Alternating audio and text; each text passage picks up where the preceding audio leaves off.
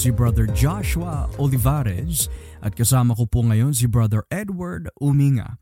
At kami po ay nagpapasalamat sa Diyos na nakasama po namin kayo muli dito sa The Gospel Podcast, isang programang teological kung saan pinag-aaralan at pinag-uusapan ang mga bagay na nakasentro sa aming Panginoong Heso Kristo. Magandang gabi po sa inyong lahat, sa lahat ng mga taga-subaybay po namin dito sa programang ito. Nawa kayo ho ay iniingatan at pinagpapala ng Panginoon. Ikaw ba bayaw, meron ka ba gustong batiin itong gabi? Binabati ko po na uh, po namin ng uh, aming mga kapatiran dito sa Christ-Centered Worship Church. Um, sina Nanay Leonila po at sina Joel Ampil po, Brother mm. Joel Ampil. At uh, one day talaga alam kong uh, makakahabol siya sa lahat ng episodes natin. Uh, Pastor, I know that for a fact. I'm claiming it. Joke lang. Pero um, yeah, binabati ko pong mga listeners po natin. Um, whether you're regular listeners or it could be your first time po dito. Welcome po sa aming programa at sana po ay uh, um, kayo po ay makakilala kay Kristo if ever. Mm, praise God. And binabati din po natin ang Lacerna family, especially yung uh, magulang nila Sister Galay who has uh, nakarating po di sila dito ng maayos and uh, they landed safely. I think it was last week if I'm not mistaken. So praise be to God.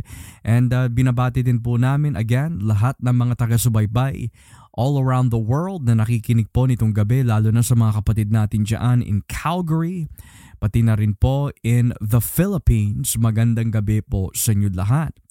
Now, sa ating huling pag-aaral at talakayan na pag-uusapan ho natin kung ano po yung paksa patungkol sa isang makadiyos na tahanan. Kapag sinabi po yung salitang o terminong makadiyos na tahanan, as we have come to learn, ito po ay isang pamilya na naglilingkod kay Kristo. Isang tahanan na pinaghaharian ng salita po ng Diyos. Hindi lamang sila pala attend lamang ng simbahan o mga tagapakinig lamang ng salita ng Diyos, kundi mismo ang salita ng Diyos sa tulong at biyaya ng banal na Espiritu ang siyang tumutulong sa bawat miyembro ng tahanan na yan upang maipamuhay ang kanyang mga tuntunin at ang kanyang mga salita. Sa gayon, yan ay masasabi ho natin isang makadiyos na tahanan. Napag-aralan ho natin last week that ang tungkulin and we could even say ang kaloob at tawag ng isang babaeng asawa ay napaka malaki, napaka espesyal sapagkat siya'y tinawag ng Diyos at siya'y kinuha mula sa tadyang ng lalaki upang maging katuwang ng lalaki upang ipalaganap ang kabanalan which of course is a reference to the image of God which we saw in Genesis chapter 2 to which sabi ng Biblia sa Genesis chapter 1 naman Nung nilikha ang lalaki at babae at sila'y pinagpala ng Diyos, binasbasan ng Diyos, sila'y inatasan pareho ng Panginoon upang sila'y magpakarami. Hindi lamang sa pisikal kundi magpakarami sa kabanalan dahil nga bitbit nila at nilikha sila ayon sa wangis ng Diyos. Now, we've also come to learn that dahil ang tawag po ng isang asawang babae ay mataas, it is a very high calling. Napag-aralan natin yung ano dapat yung pagiging ugali niya, pakikitungo niya, we could even say yung bunga niya bilang isang naturingang kristyano at asawang babae sa loob ng kanyang tahanan how she ought to love her husband, treat her husband with care and gentleness and patience. Bagamat that uh, masasabi natin maraming pagkukulang ang mga asawang lalaki, gayunpaman hindi nawawala ng pag-asa o tiyaga ang asawang babae na paglingkuran, mahalin at ipanalangin ang kanyang asawang lalaki. Now, itong gabi, pag-aaralan po natin isang bagay that masasabi ho natin controversial. And controversial to what extent might be the question. Well, pag-aaralan po natin yung ikalawang kaloob at utos ng Diyos sa isang babae. And this is not only just for the Christian woman, kundi this is universal in its sense. Gayunpaman dahil ang mga titignan natin na teksto is in fact um, a reference dun sa babae in Christ, nonetheless, pag-aaralan po natin this doctrine of submission. Na bago ho natin buksan ang ating Biblia sa mga aklat na ating tatalakayin, bayaw, when you think about the word submission, lalo na sa ating uh, kultura ngayon at sa ating modernong henerasyon, Maraming mga babae o kababaihan na nagagalit sa ganitong klaseng salita. Mga feminists, isa na dyan. Um, even within some conservative circles, napakahirap sa kanila na ipamuhay yung salitang magpasakop. So, why do you think uh, yan ay nagiging dahilan sa mga kabababi, kababaihan ngayon that submission is a hard thing to do and to grasp? I think um, we have to go to the root of the problem, which is ignorance of, of God's created order. Dahil the past few episodes natin na-establish na sa, sa Genesis pa lang eh. Na, na since unang uh, nilikha ang, ang, ang lalaki, um, siya ang mangunguna. Dapat talaga. And, and even to the point where they fell into sin the curse that was included there for the woman I you know it says there your your desire your desire shall be for your husband. So there's that um, legitimate authority of the man over the woman because that's just how God designed it. So setting that aside for for now uh, you you know you mentioned the cultural nuances that that we have currently. I mean it's been happening now for for decades and decades now. I think dahil ang nature talaga ng tao, number one is ayaw magpasakop, ayaw magpadikta. But but given na, na in, a, in a marriage context, lalo na uh, you know we're all created equal in the, you know in the, in the image of God, pero there's always that ano eh, there's always that um humihila lalo, lalo na in the feminist movement where no, you can be a strong independent woman. Di mo kailangan ng you know na uh, for a man to to be ahead over you mm. na kailangan mag-lead sa You can do that. Yeah. Right? Pero not only in history but we see it biblically din. Talagang may mga times na um when the when the when women try to lead, unfortunately, talagang it results to um to events na talagang uh, makikita natin na nagiging bunga uh, when when we go against the created order order of God. Mm. Um, so I would just say it's ignorance of, of, of God's design. And and again, the nature, the sinful nature of, of mankind, kasama na dito ang mga kababaihan. Mm. Lalo na pati minsan, ano eh, we can even joke around about it at times. You know, happy wife, happy life. You know, lalo na sa sa uh, kulturang Pilipino, hindi. So, ako papasakop dyan, ako bossing, ako command. Minsan tuloy, napapa, yung kumbaga, nagiging passive na yung lalaki and minsan jokingly will say, yes, commander, ganun, ganun, ganun. Yeah. But, but really, again, it's, it's an ignorance of God's um, created order and design. Um, so again, we have to go back to to what does God actually say in His Word kung bakit this submission was even brought up in the first place. Mm. Kasi submission, biblically, it's not the same way as, as our culture would, you know, would would view it. Kasi pag to them that that the, word sounds very ano eh, harsh eh. Yeah. Allergic sila when they hear that. Oh, what do you mean submit? Kaya ko sarili ko, what do you mean submit? I don't need to submit. Like, mm. it's like, we don't want anyone by nature having authority over us. So, yun, yun lang masasabi ko. And that's good that you brought that up kasi yan talaga ang sakit ng tao nung unang panahon pa. They wanted to be their own God. They want to be their own king of their own lives. Nakikita natin yan sa buhay ni Adan at ni Eva. Nakikita natin yan sa mamamayan ng Diyos which is Israel that nais nila gayahin yung mga ibang paganong nations that sila may mga sariling hari sila pero hindi nila matanggap na ang Diyos ang maghahari sa kanila. Gusto din nila ng isang human king na maghahari sa kanila. So we see this sickness of idolatry, so to speak. We don't want to be dictated. Pero ayon nga sa sinabi ni Bayaw, pag-aaralan po natin yung doctrinal and theological teachings patungkol po sa submission. Ang doktrina po ba ng pagpapasakop, lalo na sa konteksto po ng isang babae sa kanyang pakikitungo sa kanyang asawang lalaki, ito po ba ay masama o mabuti? Yan ang pag-aaralan natin. So which place is better to start off in but the book of Ephesians. So dito po tayo sa aklat ng Efeso, Kapitulo 5, at simulan po natin dito sa talatang 1. Efeso, Kapitulo 5, talatang 1 hanggang 24. Ephesians 5:21 to 24. Ito po ang sinasabi ng salita ng Diyos. Magpasakop kayo sa isa't isa bilang paggalang kay Kristo.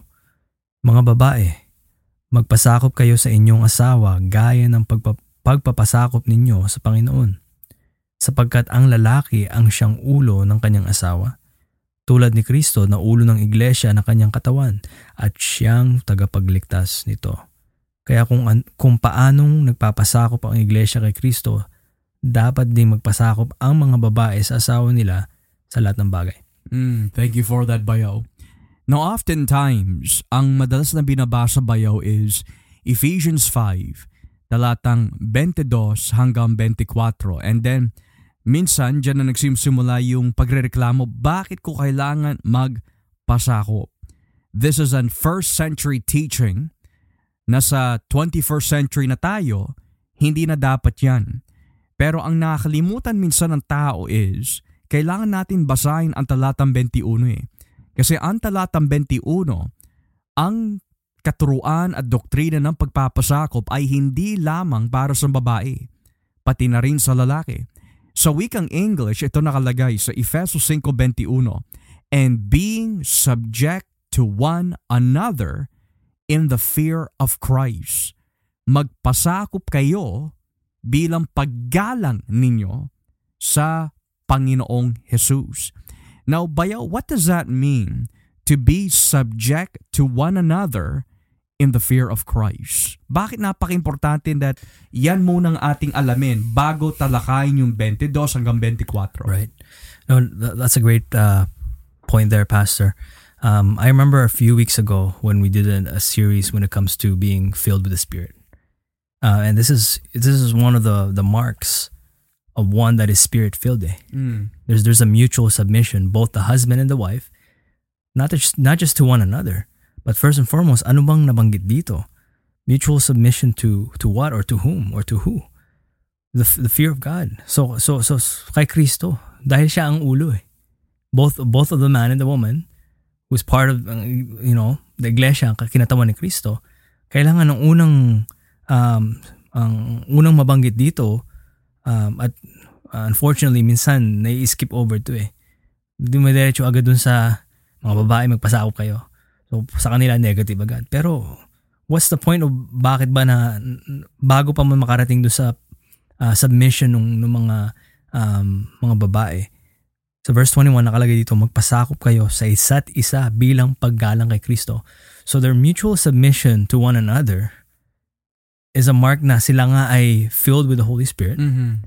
At ito ay um, paggalang nila sa Diyos. Paggalang nila sa ating Panginoon which is which is Christ.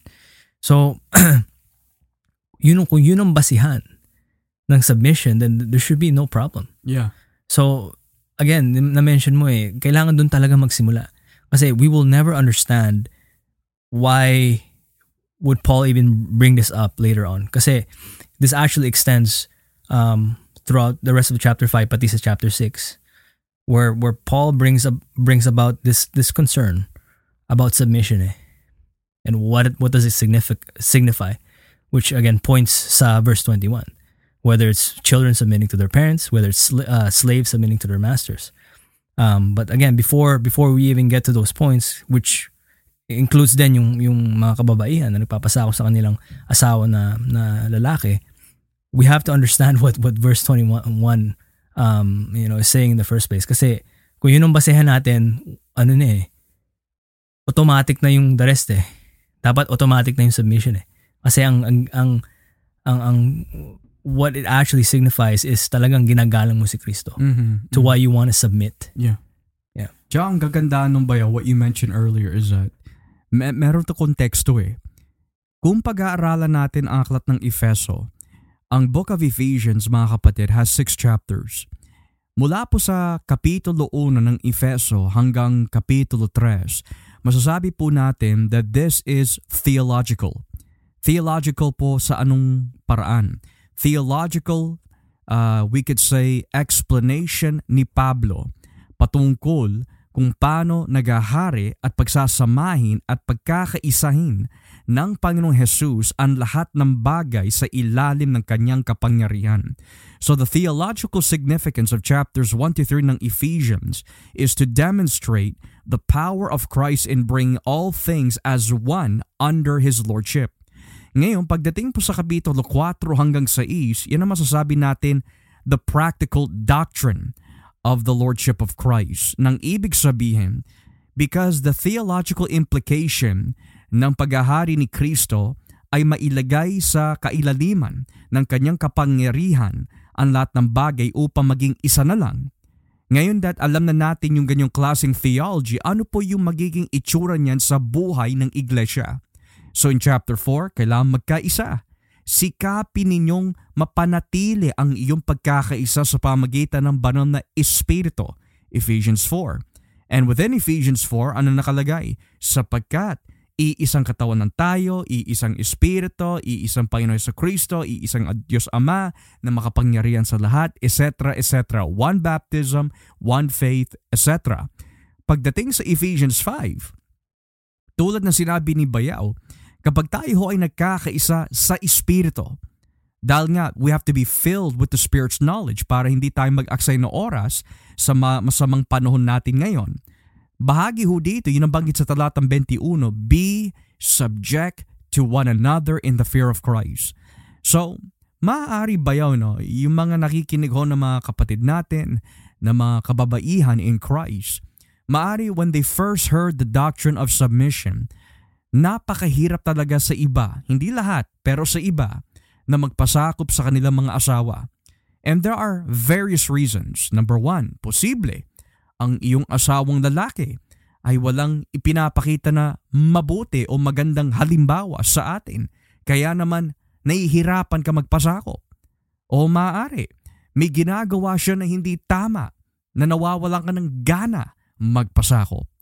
Or pangatlo, meron siyang inuugali, maaari mainitin ang kanyang ulo at inuutusan ka na parang ikaw ay isang katulong sa bahay pero hindi ka asawa. Kaya naman, nahihirapan ka magpasakop. Pero sa iba naman bayaw, mabait nga ang yung asawang lalaki pero talagang ang ating pagkatao, maaari may ugali ka talaga na masyadong independent, ayaw mo binobosing ka, ayaw mo dinidiktahan ka, kaya ayaw mo naman magpasakop. Pero sa Biblia, kaya pala tayo kailangan magpasakop dahil ito ay isang katibayan na tayo ay gumagalang sa ating Panginoon. To which, sabi nga ni Bayaw, bunga ito ng Espiritu. So posible ba Bayaw, this is my question to you before we move to verse 22. Posible ba sa isang babae na magpasakop ng taos-puso na may pagmamahal sa kanyang asawa, and I'm speaking about the Christian, kahit hindi niya alam, or rather, let me rephrase this. Posible ba sa isang asawang babaeng kristyano na magpasakop ng taos-puso na may kabanalan sa kanyang asawa, bagamat hindi niya nais na mahalin ito, hindi niya nais magpasakop sa Panginoon, hindi niya nais mamuhay ayon sa tuntunin ng Panginoon, can she really submit to her husband even though she does not honor Christ? Yeah, uh, that's a good question. Um, the biblical answer is is, is no. Mm, Kasi nga, what motivates you to submit that's it. to the headship of your your husband Right, yeah.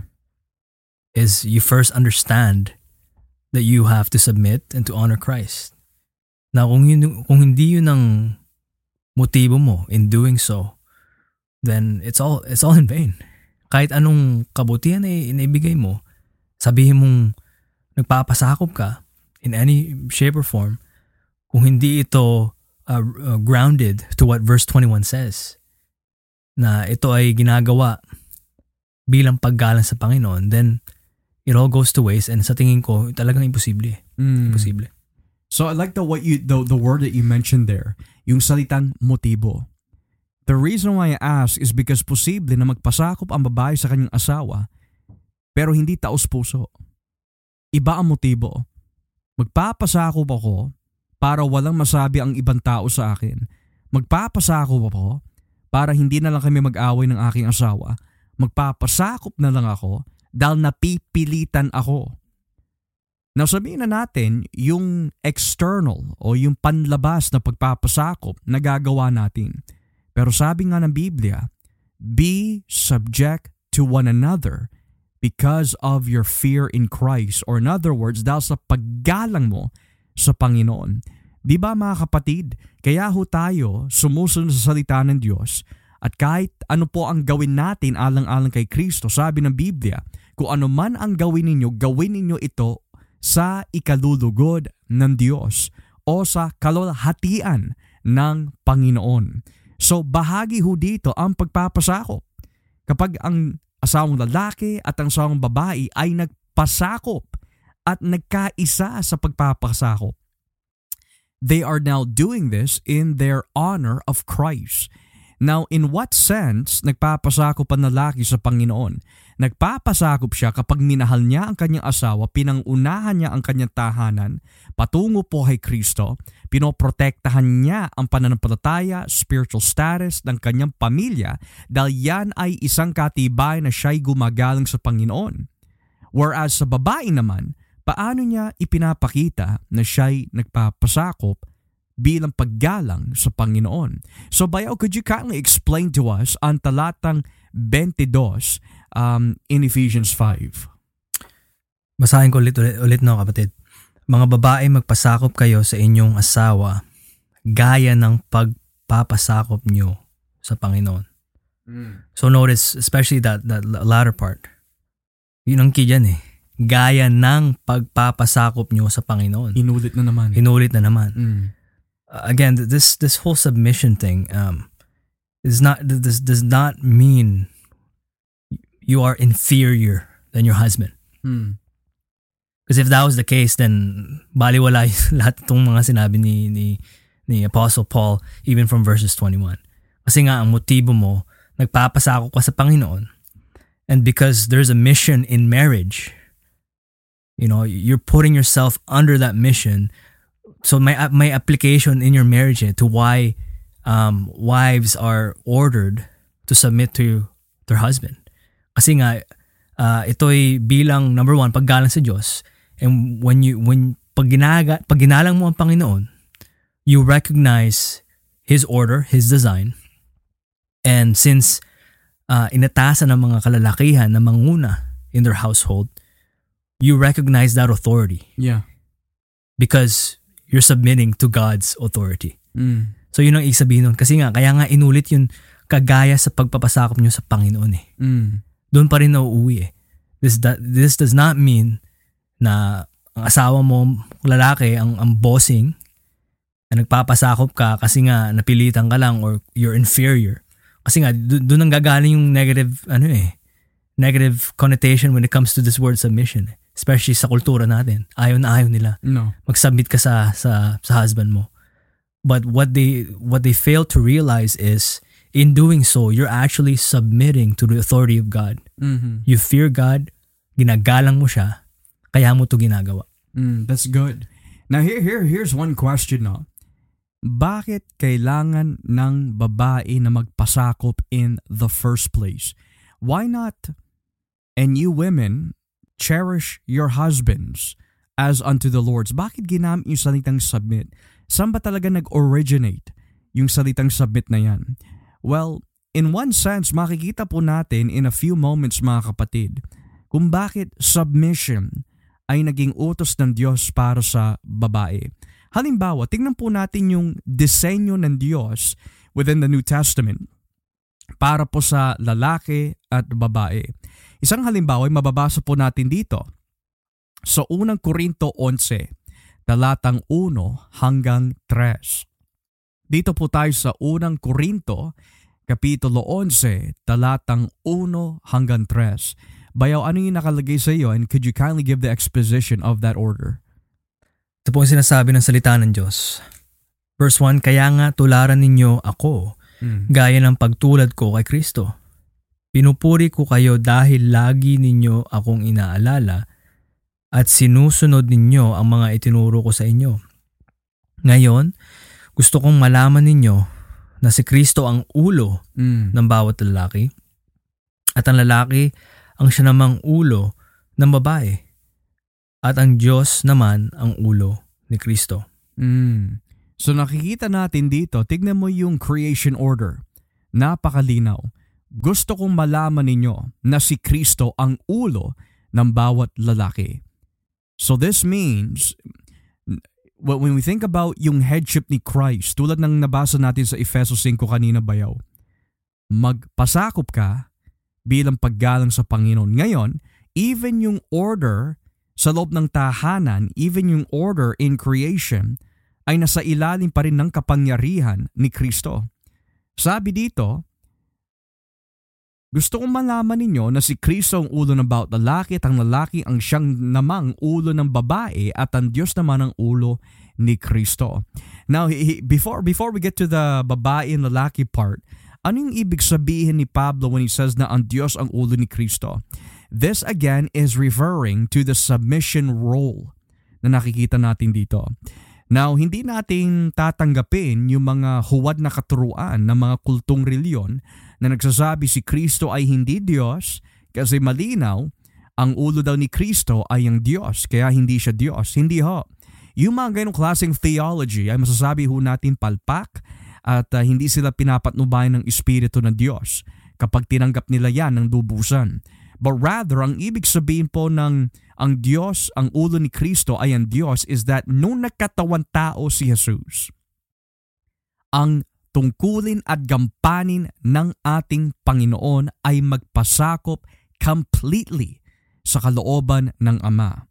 Siya'y nag-anyong alipin, siya'y nagkatawan tao, at naging masunurin hanggang sa kamatayan dun sa krus.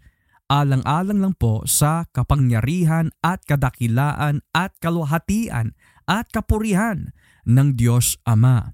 So this is to be understood as the submissive role of Christ in redemptive history. Pero nakikita naman natin dito sa talatan 3, ang ulo namang ng bawat babae ay ang lalaki. Na bakit ganon? Sa Efeso 5, magpasakop ang mga babae sa lalaki. Ngayon dito sa unang Korinto 11, ang babae, ang kanyang ulo ay ang mga lalaki. Now, ito pa mabigat bayaw if we skip down to verse 8. Ito'y matindi. Sa talatang 8, sapagkat hindi naman nilikha ang lalaki mula sa babae, kundi ang babae ang nagmula sa lalaki. At hindi naman nilikha ang lalaki para sa babae, kundi ang babae para sa lalaki. Now, verse 10, Kaya dapat magtakip ng ulo ang babae upang makita, maging ng mga anghel, na nagpapasakop siya sa kanyang asawa.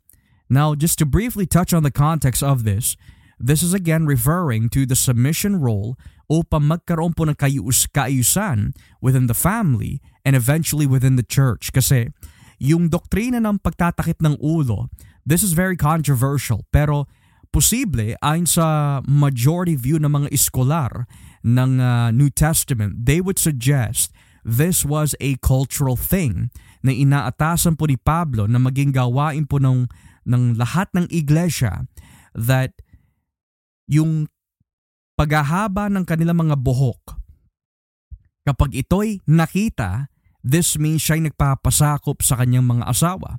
Pero yung mga nagpapaikli ng buhok, na ang katumbas nito ay walang takip ang kanilang mga ulo, this signifies rebellion.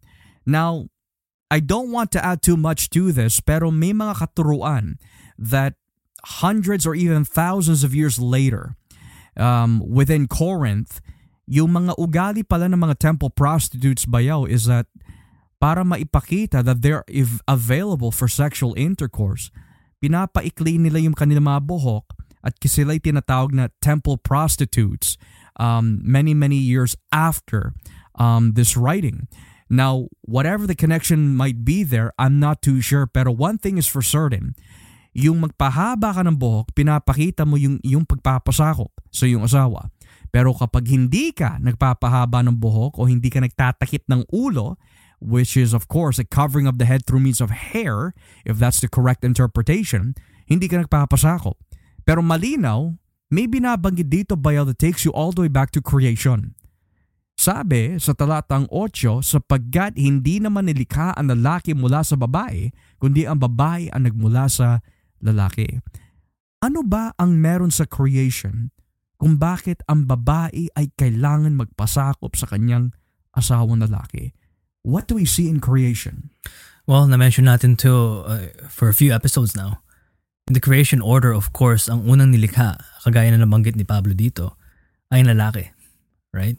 So, he existed before the woman. At yung nilikha ang babae, nilikha siya para maging helpmeet ng lalaki. Ang Diyos ang nagbigay ng babae sa lalaki, not the other way around. Hindi binigay ang lalaki para sa babae.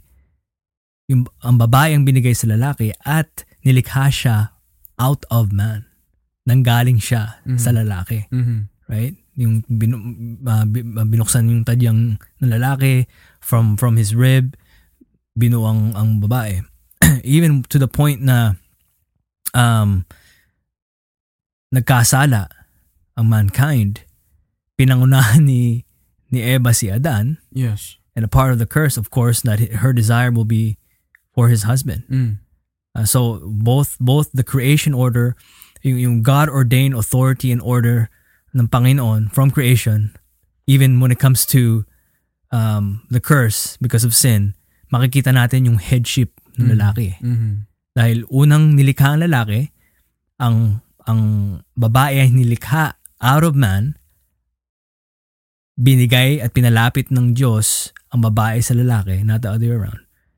At we know for a fact na yung tinry pinangunahan ni Eva, we all know what happened. Mm-hmm. So makikita natin dun eh. It's all by design and it, it is it is an order and authority uh, of of creation that has to be respected. Eh. It's just how God created things. You know, it's interesting kasi binanggit mo yung, yung sumpa. So let's go there bayaw. Dito tayo sa Genesis 3, talatang 16. Genesis chapter 3, verse 16. Ano yung nakalagay po dyan? Sinabi rin niya sa babae, dahil sa ginawa mo, Mm. dadagdagan ko ang paghihirap mo sa pagbubuntis Mm. at mararamdaman mo ang sobrang sakit sa iyong panganganak. Pero sa kabila niyan, hahangarin mo pa rin ang iyong asawa at maghahari siya sa iyo. Now, ang madalas na nakikita ng tao is, ano ba yan? Napakatindi naman ng Panginoon kung magalit. Parang napaka-unfair. Biro mo magkaroon siya ng kahirapan sa panganganak. And that's a reality bayaw. Nakikita natin yan. Even some women, they die because of giving birth. So totoo yung sinasabi ng Biblia. Pangalawa, maghahari ang asawa mo sa iyo. Now, for someone who can who who reads something like this, magahari sa iyo. In order to properly understand this, kailangan natin unawain the first few words na binanggit dito. Dahil sa ginawa mo. Ano ba ginawa ng babae? Well, pinangunahan niya ang kanyang asawa. Nilid niya ang kanyang asawa na kumain ng prutas na hindi niya dapat kainin kaya dumaganap ang kamatayan. Now, having then said that, dahil sa ginawa ni Eva, maghihirap ang lahat ng babae sa panganganak at universally, maghahari ang kanilang mga asawa sa kanila. Anong ibig sabihin ng paghahari dito? Again, this is not we're not to mistaken this by you know, yung lalaki is some sort of bossing or tyrant na siya lang masusunod. Um, he will never take an input for from the from the woman. Hindi siya makikinig. Utusan lang, katulong lang, kumari sa bahay, kung ano man. This does, not mean that. Maghahari siya. Talagang naandun yung, ano eh, naandun yung submission niya for her husband. Right? Not just because yun ang naging consequence dahil na, pinangunahan niya yung kanyang asawang lalaki. Pero again, because of the created order, doon pa lang na-establish na eh. The head, we see clearly the headship of the man over the woman. Kumbaga pinaalala lang, ni-reiterate lang ng, ng Panginoon na itong nangyayari, ito kasi nangyari kasi nanguna ka. Although binigyan ng curse, pero yet your desire shall be for your husband. Kasi mm-hmm. nga, naandun yung headship ng ano eh. Naandun, kumbaga, um, there's that authority, legitimate authority over um, over her by, by her husband. Mm, and it's interesting too, Bayaw, in some of the footnotes dito, nakalagay, eh, no? Sabi dito sa footnote ng talatan 16, susubukan mong maghari sa iyong asawa, pero maghahari siya sa iyo.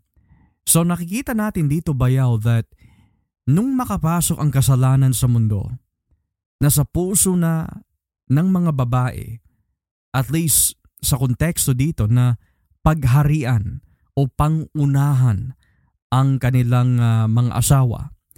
Now, there are few reasons for this. Number one, yung nabanggit ko nga sa iyo kanina, may mga babae na ugali talaga is to be independent. Hindi mo sila madidiktahan, kahit mabuti ang kanilang mga asawa, kahit tapat, masipag, etc. Pero hindi mo sila madidiktahan. Yung ganong klaseng ugali ay hindi nagpapakita na sila'y gumagalang sa Panginoon. Pangalawa, may mga babae naman kaya naman sila nangunguna or pinapangunahan ang kanilang mga asawa is because of the fact hindi kumikilos ang kanilang mga asawang lalaki. O ang ibig sabihin, hindi pinangungunahan ng kanilang mga asawang lalaki ang kanilang mga tahanan. Nagiging passive. So dahil po sa pagiging passive ng mga ibang lalaki sa kanilang mga tahanan, kahit ilang beses na pinagsabihan ng kanilang mga asawang babae na, please lead us, please lead us, pangunahan mo naman kami, alagaan mo ang aming spiritual, turuan mo kami, pangunahan mo kami, lead us to Christ, discipline our children. Pero dahil ayaw nga ng mga lalaki, napipilitan naman yung mga babae na manguna. So, in one aspect, nakikita natin kung bakit ganun. No, that's a that's a valid point to to bring up, uh, kapatid. Again, hindi lang natin nakikita yon due to the circumstances ng kasalanan. Nagkaroon by nature talaga ibang mga mga uh, kababaihan, not necessarily everyone struggles with this, pero meron talaga makikita natin na mga ayaw talaga magpasakop sa kanilang mga gusto nila sila yung masusunod. Right, yeah. Pero again, there's that there's that other side too na na-mention mo. Um, dahil makasalanan rin ng mga kalalakihan. At times, whether katamaran, being passive, whatever it might be, o ano man nakikita na ng kanilang mga um, asawang babae sa kanila, yun ang nagbibigay ng kahirapan sa kanila right. na magpasakop sa kanila. Kasi nga, ano bang ginagawa nila? Lalong-lalo na sa spiritual. Yeah. Kagaya what you mentioned Are you lead uh, mga I'm speaking to the men here for a second. Are we leading our wives, our children to Christ? You know, are we are we um, um, teaching them the word? Are we leading them in prayer and Bible study? Um, na, nakikita ba yung bunga na yun sa atin? And obviously, this goes both ways, both in a godly household, pati rin sa secular sa mundo natin. Yung mga tamad, ayaw mag-provide, ayaw magtrabaho, utos na lang doon, utos na doon. Talaga naman, sinong matinong babae na gusto magpasakop sa ganun? Uh, uh. So, wala ring lusot ang mga kalalakihan dito eh. Women, um, gusto ko lang, I want to straighten this out kasi obviously ang topic natin ay mga kababaihan. Pero uh, this is not to gawa kasi ni Eva at saka kayo kasi ayaw nyo magpasakop. No. Makasalanan rin ng mga kalalakihan kaya kailangan rin natin ng biyaya ng Panginoon through Christ. Kasi nga, at times, kaya nahihirapan mag- magpasakop ang ating mga asawang babae is talagang tumingin din tayo sa sarili natin. Dahil baka may nakikita sa, sa atin sila na that is hindering them for fulfilling that that role of the submissive role as as a as a wife. Mm. Tsaka, mm, tama yung sinabi mo bayaw, maaari dahil sa kabulagan din natin sa spiritual, hindi natin nakikita na tayo pala nagiging problema. And mga kapatid, the reason why that um, if you come to think about it, this is not really a very severe punishment kung talagang pag-iisipan natin eh. Biro mo, nagkasala ang ating mga sinuunang or mga ninuno natin, ang mga magulang natin na si Adan at si Eva, nagkasala sila sa isang perpektong, mapagmahal, banal na Diyos. Honestly, God could have killed them on the spot if He wanted to. Pero ang ginawa ng ating Panginoon, binihisan pa sila. Tinakpan pa ng Panginoon ang kanilang kahubaran o na or we could say their nakedness. Furthermore, sabi ng Biblia, yung punishment sa kanila is not You're going to hell right now. Hindi, ang punishment sa kanila, ikaw lalaki, magtatrabaho ka hanggang kamatayan. Until you die. Sa babae naman, manganganak ka with pain. And you will desire to rule over your husband pero siya mag ma, siya mag siya mag uh, magro-rule sa iyo. Siya maghahari sa inyo. So nakikita natin dito, if you come to think about it, ang Diyos natin is still providing grace and mercy sa pamagitan ng paglalagay ng kaayusan sa tahanan. Bakit ganon? Dahil unang-una, nung pinangunahan ng babae, hindi na naging tama yung order na yon in the marriage. Dapat yung lalaki. Now, yung lalaki, kaya naman siya kailangang magtrabaho till the day that he dies is because he did not know how to lead his own household. Pangalawa, hindi siya marunong mamahala sa responsibilidad na ibinigay sa kanya ng Panginoon. And what is that? Pamahalaan mo ng maayos. Pangunahan mo ng maayos. Pangasiwaan mo ng maayos ang Garden of Eden and your wife and be fruitful pero hindi niya ginawa. So ngayon nakikita natin is this power struggle bayaw because of the sin nature. Going back to the first aspect, may mga babae na mababait ang yung mga asawang lalaki, maka-Diyos, maka-Kristo, lumalakad sa Espiritu, ginagawa nila lahat para sa inyo, pero ang kahinaan mo maari is ayaw mo na ikaw ay dinidiktahan. Ayaw mo na pinapangunahan ka sa kabanalan. Let me tell you something.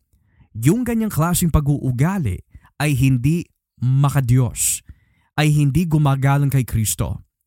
Matter of fact, this is the very reason why ito yung klaseng hatol ng Diyos sa mga babae during the time of Eve is because nasa natural na kalikasan na ng isang babaeng hindi tumitingin kay Kristo na ayaw niya magpasakop talaga. E sabi nga dito sa note, hahangarin po nila o susubukan nilang maghari sa kanilang mga asawa pero maghahari pa rin siya sa iyo. Which means hindi tungkulin ng babae na pangunahan ang kanyang lal- uh, asawang lalaki in the household when it comes to godly leadership, when it comes to responsibilities in leading the home. And that is something that the woman who is acting independently due to her ego must understand that hindi mo tawag yun na pangunahan ang iyong pamilya. Nevertheless, ang hindi namin tinutukoy ho dito ay yung mga asawang babae who are Christian na ayaw talaga nila pangunahan ng kanilang pamilya pero dahil nga ang mga asawa ay nalulong sa bisyo. Ang mga asawa abusive. They are forced to take that role to lead their family to Christ kasi nagiging pabigat or burden yung kanilang mga spouses. So now, there's an exception. The exception is They are doing what they can to fix the home. Bagamat alam nila they're not supposed to be leading pero because of the circumstances, dahil hindi nga sila tinutulungan eh, they are forced to do so. And that is going up against, nakakaroon ng imbalance, we could say, within the home. So then, ngayon, now that we understand that bayaw, going back to Ephesians 5, kasi sabi dito, mga asawang babae, magpasakop kayo sa iyong mga asawang lalaki, the way that you submit to Christ. Yun ang pinaka-importante. Ang pagpapasakop ay hindi dahil monster ang iyong asawa o hindi dahil siya po ay diktador, kundi nagpapasakop ka dahil mahal mo ang Panginoon. Now here's another thing before we move to verse 23 by Yahweh. It's this one. What can you say? Kasi may mga kababaihan tayo na magtatanong. Well, Brother Josh, Brother Edward, kapag sinabi ba ng Biblia magpasakop, so kapag inutusan ako ng aking asawa na gumawa ng kasalanan, kailangan ko po ba magpasakop? Kapag inutusan niya ako, hoy, magbenta ka ng droga. Hoy, ikaw ay uh, manlalaki.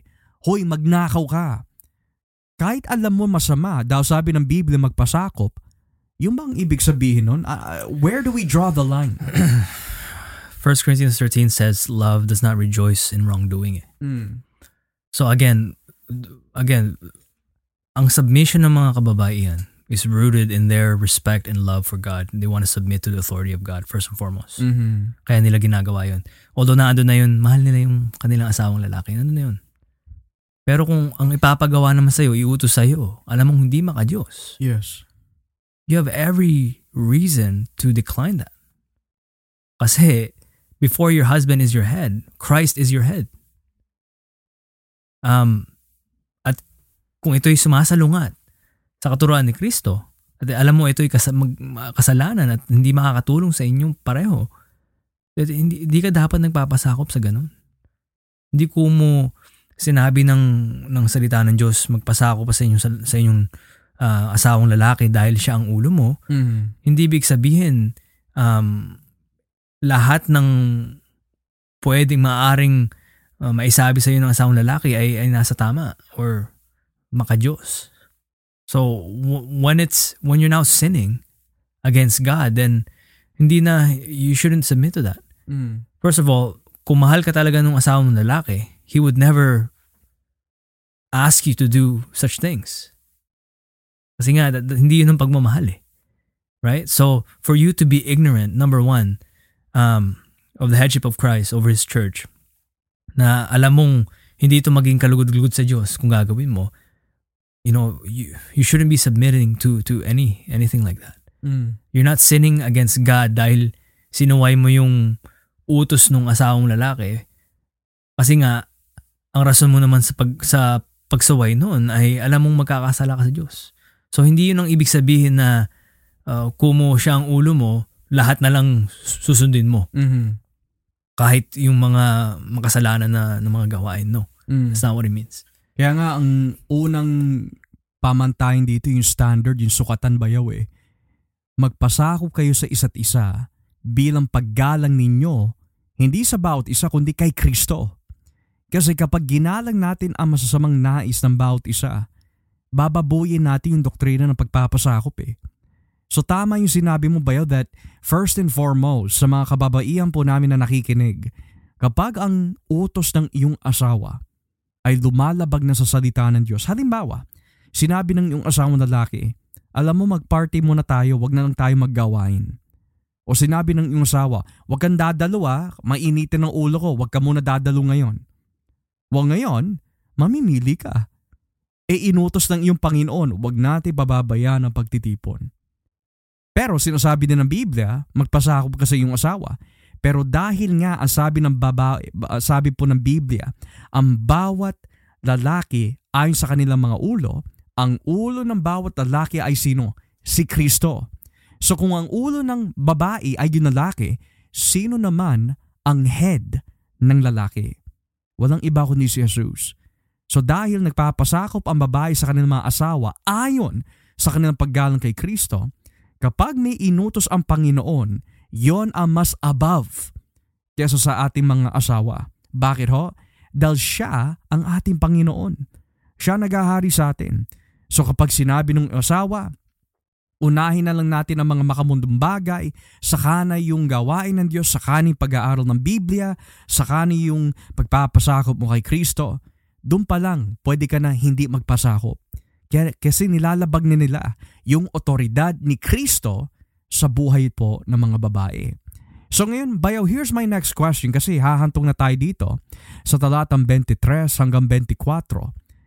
Ano ang nilalarawan ng pagpapasakop ng isang babae sa kanyang asawang lalaki kung bakit itinuturing natin ang pagpapasakop sa gaytong klaseng konteksto bilang isang mataas na tawag ng Diyos para sa babae. Um, before we get into the heart of that question, mention ko lang dito sa verse 23 to 24. Again, hindi lang nababanggit dito sapagkat ang lalaki ang siyang ulo mo pertaining to the the woman. Laging laging may dagdag si Pedro eh. It's all about Christ. Mm. Si Kristo ang ulo ng iglesia. Uh, uh, kagaya ng um, ang the headship of Christ, yun ang nagiging rason kung bakit nagpapasakop ang mga kababayan sa kanilang mga um, um, kanilang uh, mga asawang uh, lalaki. Um, pero it doesn't end there. Kind of like how uh, kanina nabasa natin sa 1 Corinthians 11 where um, again, obviously not to misinterpret it, pero ang ulo ni Kristo ay ang Diyos pertaining to the Father. Mm. Obviously, hindi ito, as you mentioned kanina, hindi ito is not to be mistaken na inferior ang ating Panginoong Diyos na si ating ang ating Panginoon si Kristo uh, sa God the Father, no? Right, yeah. You know, our God is three in one, Father, Son, Holy Spirit, lahat sila ay Diyos. Nag-iisang Diyos. Nevertheless, there's that principle of of of that we can we can take sa sa submission ni Kristo sa headship of God the Father which obviously um, refers um, sa kanyang um, pagkatawan tao um, although he was equal with God the Father Philippians 2 hindi hindi niya to tinuring na, na something to be grasped dahil nagpakababa siya eh. para tayo mga mga um, makasalanan ay maligtas Mhm. through him Mm-hmm. Right? So yun talaga ang nilalarawan ng submission. Because Christ, although He was God, the very form of God, the fullness of of of of, of, of God's the triune God's deity is, is in in Christ in bodily form. Pero hindi niya pa rin itinuring ito na na no I came here ako boss dito makinig ka. No, he gave the example of what what it is to submit to be to be a servant Yeah. to to serve Mm-hmm. dahil may galang tayo sa ating Panginoong Kristo yun rin ang nilalarawan sa ano eh sa sa moti- mo- nagiging motibo um, natin sa paggalang natin sa Diyos in, in submitting um, to one another but obviously submitting to Christ first. And then yung na- na-mention mo na order over the over the man is Christ and over the woman is is um, is the man. Kaya, kaya naman wala talagang mag- magiging problema dapat eh Yeah, yeah, yeah. when it comes to submission Mm-hmm. kasi tumuturo pa rin talaga to kay Kristo eh yun ang naglalarawan ng submission Mm. Yung ba namang Diyos na yun ha? Pero hindi siya nag-astang parang commander. You know, is is is equal with the Father. Pero dahil may mission na kailangan gawin, he went under that mission. He, he become subordinate to the will of the Father, Mm-hmm. which is, yun nga, the Father begets the Son. Siya'y pinadala dito sa ating mundo para magkatawang tao Mm-hmm. to, to take on the form of a slave even. As again, I keep mentioning Philippians 2. It's the greatest act of humility. Kung ang, ang ating Panginoong Jesus ay nakaya niyang mag-submit, who are we to complain? Mm-hmm. Whether it's, you know, you know, the man submitting to the headship of Christ, whether it's uh, the husband and the wife submitting to one another in, in respect uh, to Christ, and in turn now, sa pinag-uusapan natin, submission ng babae sa, sa ulo niya, which is the man. Mm-hmm. Ang, ang baksak pa rin talaga niyan eh, nire-respeto natin si Jesus. Kasi nga siya na ating Panginoon. Ginawa niya yun eh. Ang, yun talaga ng lalarawan sa submission. Mm. Tsaka bayaw, eh, ang ganda ng observation na nakita dito. Eh. Sabi mo kanina, hindi lang natatapos sa submit to your husbands, hindi lang natatapos sa your husbands are the head of you, pero lagi nga nakalagay dito, whether it's verse 22, verse 22, be subject to your own husbands as to the Lord. And then, verse 23, for the husband is the head of the wife, as Christ also is the head of the church. So nakikita tal- talaga natin dito, ang doktrina na pagpapasakot ng isang asawang babae sa kanyang asawang lalaki ay hindi para diktahan siya ng kanyang asawang lalaki na parang diktador in a negative way. Kundi, may nilalarawan ang bawat uh, inaatasan ng Diyos sa mag-asawa dahil ang nilalarawan ng pag-aasawa ay ang relasyon ng ating Panginoon sa kanyang iglesia. Kaya nga, it's such a high calling eh. This God, God-ordained role for the women to submit sa kanyang asawang lalaki. It's such a high calling. Why? Because it portrays our Lord himself. Mm, yes, yes. How he submitted to the Father. It's interesting, Bayaw. Our Lord, He is the head. But we also see that He is also submissive sa kalooban ng Ama. Now, may mga babae na maari magsabi, well, Brother Josh, Brother Ed, hindi mo maunawaan. You don't know the pain that I have to go through. Hindi mo alam yung mga bitbitin ko. Yung mga binibitbit ko na, we could say, burdens dito sa aking puso in regards to my family, in regards to my husband. Pero kapatid, I want you to listen to this. Si Kristo, alam niya magiging matindi ang galit ng Diyos na kanyang mararanasan alang-alang ho sa atin. Alam niya na siya'y iiwanan ng kanyang mga alagad, alam niya na siya'y tatraydurin, alam niya na siya'y bubugbugin at ipapako sa krus, alam niya na ang pagdadaanan niya ay hindi madali pero anong ginawa ng ating Panginoon? Nagpasakop siya sa Ama, Not my will, but thy will be done. Hindi ang kalooban ko ang masunod, kundi ang kalooban mo. Nang ibig sabihin, here's the high calling for the woman. Kapag siya'y nagpapasakop sa kanyang asawang lalaki, bilang isang kaloob ng Diyos para sa kanyang asawang lalaki. Hindi lamang niya ginagalang ang Panginoon, pero pinapakita niya ang buhay ni Kristo sa kanyang pagpapasakop. Gayunpaman, bagamat hindi nagpapakita ng magandang halimbawang yung mga asawa, bagamat na maari, may ginagawa sila na hindi tama, pero pinapakita mo pa rin ang paggalang mo kay Kristo at ang pagmamahal mo para sa iyong mga asawa. Kapag ikaw ay nagiging tapat sa iyong tungkulin at tawag bilang mga asawang babae na tinawag ng Diyos na magpasakop dahil ang nilalarawan nito is the church submitting to Christ. Now before we come to our conclusion, Bayaw, we've talked a lot about the Christian wife. Well, what about kung yung Christian wife, ang asawa naman niya ay hindi Kristiyano? Ano naman ang dapat niyang gawin? Kasi may binabanggit din si Pedro So ano yung tungkulin ng asawang babae sa kanyang asawang lalaki na hindi mananampalataya? Hindi siya kristyano, so does that mean hindi na siya magpapasakop? Ano yung tinuturo ng Biblia doon? Uh, that's, that's a great question. Again, kung kung uh, pertaining sa ating mga uh, mga tagapakinig or perhaps mga ating mga kapatiran na uh, perhaps yung kanilang mga asawang lalaki hindi pa kristyano. Mm again, walang exemption dito eh kasi it's still a calling for, for from you uh, uh, women out there na kailangan nyo itong gawin kasi nga number one, ginagawa mo ito out of respect to God. Mm-hmm. You're honoring God by by submitting to your husband. Of course, na-establish na natin hindi tayo, it doesn't mean nang papasakop tayo in a sense na kung mali naman pinapagawa sa atin, gagawin rin natin yun. Of course not.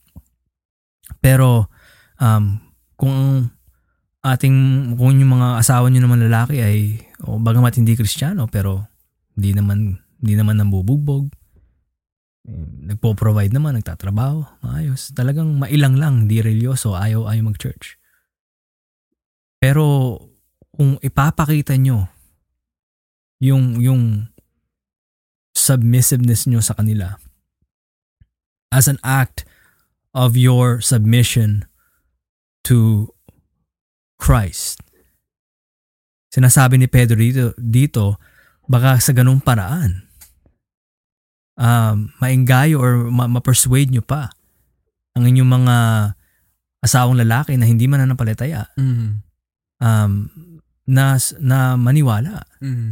Kasi nga, nakalagay dito, basahin ko lang kapatid, um, unang Pedro 3, Starting here in verse 1, kayong mga babae, magpasakop kayo sa asawa ninyo upang kung ang, kung ang asawa ninyo ay hindi pa naniniwala sa salita ng Diyos, maa, maaring madala nyo sila sa Panginoon sa pamamagitan ng mabuti ninyong pag-uugali kahit na hindi kayo magsalita. Mm.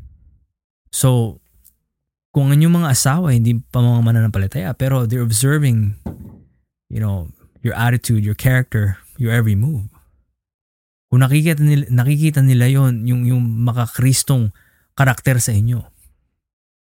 Which again, your, your submissive, submissiveness to them portrays Christ. Right? Baka sa ganung paraan ay madala nyo pa sila sa Panginoon. Mm-hmm. So walang, ipisi, walang imposible sa Diyos. Uh, pero again, nevertheless, nakita, nakikita natin doon, believer man or unbeliever, there's that calling, the high calling of God pa din na magpasakop ang mga babae sa kanilang mga asawang lalaki. Praise God. So, in closing mga kapatid, there's a lot of things that we can learn sa doktrina na pagpapasakop ng isang babae sa kanyang asawang lalaki. Unang-una, ang pagpapasakop is God's way of ordering the woman para hindi na siya magkasala ayon sa Genesis chapter 3. So pag-iingat ito ng Panginoon sa iyong mga kababaihan. So ang pagpapasakop ay paraan ng Diyos upang ingatan kayo ng Diyos na hindi kayo magkasala sa konteksto na walang kaayusan sa loob po ng marriage. Pangalawa, ang pagpapasakop ay nagbibigay ng kapurihan sa Panginoon dahil ipinapakita po ng isang asawang babae na sa kanyang pagpapasakop sa kanyang asawang lalaki, ginagalang niya ang Panginoong Heso Kristo. Pangatlo, ang pagpapasakop mga kapatid ay naglalarawan kung paano nagpasakop si Kristo sa Ama at ayon sa Efeso 5, kung paano magpasakop ang iglesia sa Panginoon. So in short, ang pagpapasakop ay hindi masama. It is a beautiful thing. It is a high calling. It is a gift from God. Ito ay kaloob ng Diyos upang ingatan ang mga babae. Ito ay paraan ng Diyos upang dumago ang mga babae ayon sa kanilang mga tungkulin. At ang Diyos ay nabibigyan ng kapurihan kapag ginagawa natin ang kanyang mga utos. Kaya nitong gabi, mga kapatid, lalo na sa mga kapatid po namin na babae na nakikinig nitong gabi, kahit kaano kahirap, kahit anong pagsubok na harapin po natin, gawin ho natin ito because the last thing that we've learned earlier is, kapag ang babae nagpapasakop, posible, baka ito pa ay maging paraan ng Diyos na mabuksan ang iyong mga asawa na hindi pa naniniwala. So I pray and hope that through this doctrine of submission, we have come to see the beauty of Christ kung bakit niya inutos po ito. Pagsisihan ho natin ating mga kasalanan laban ho sa Diyos at sa ating mga asawang lalaki at ipinal- ipanalangin ho natin at ipamuhay ho natin sa tulong po ng biyaya ng Diyos through means of submission upang makita ng ayong mga asawang lalaki kung sino talaga si Kristo. Ako po si Brother Joshua Olivares kasama po si Brother Edward Uminga. Kami po ay nagpapasalamat sa Diyos that you joined us dito po sa The Gospel Podcast. Huwag na wag po natin kakalimutan na si Jesus ay Diyos. May God be with you. Take care and bye-bye.